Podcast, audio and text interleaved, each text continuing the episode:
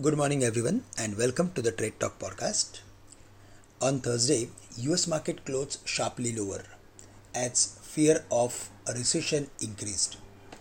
Globally, equity markets crashed on Thursday, which will keep sentiment weak for the next few days or weeks. If we go through with our markets, then the formation of lower highs will invite further weakness and below the 18350 level it will set up a series of lower highs and lower bottom. Now for traders 18350 18280 would be immediate support level. On the other hand 18450 and 18550 where the market is having resistance of 20 days simple moving average can act as an important resistance zone.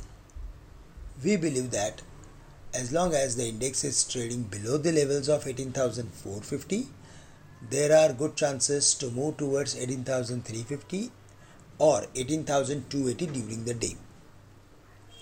For the bulls a pullback rally is possible if the index manages to trade above the levels of 18450 it may move towards 18550 or 600 levels. On the other side if we see the markets are dropping below the levels of 18350 which is crucial and important support level for the market then during the day it may fall to the levels of 18280 where it has support. And from there again we are expecting some rebound during the day. So we are expecting market to remain between 18280 300 on the downside and 18400 450 on the higher side for the day.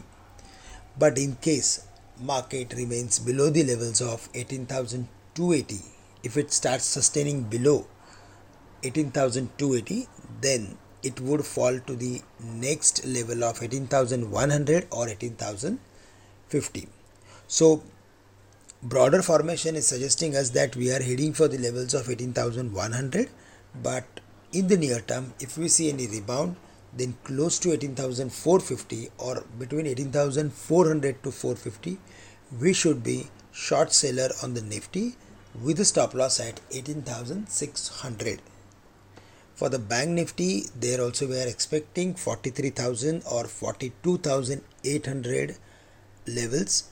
Uh, if we see the market bank nifty is dropping to those levels then there we need to take some contra bet of going long in few uh, stocks related to the bank sector but otherwise we need to be little bit careful in this market as markets are forming lower high series which is generally negative for the market.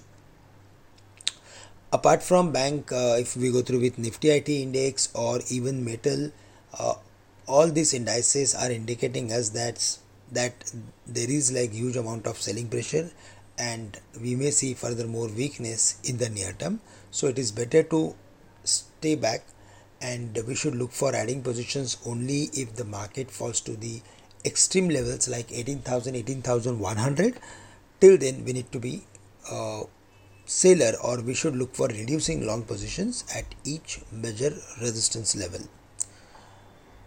That's all from my side for the day. With this i'm ending today's morning call. Thank you very much for listening me and have a great day to all of you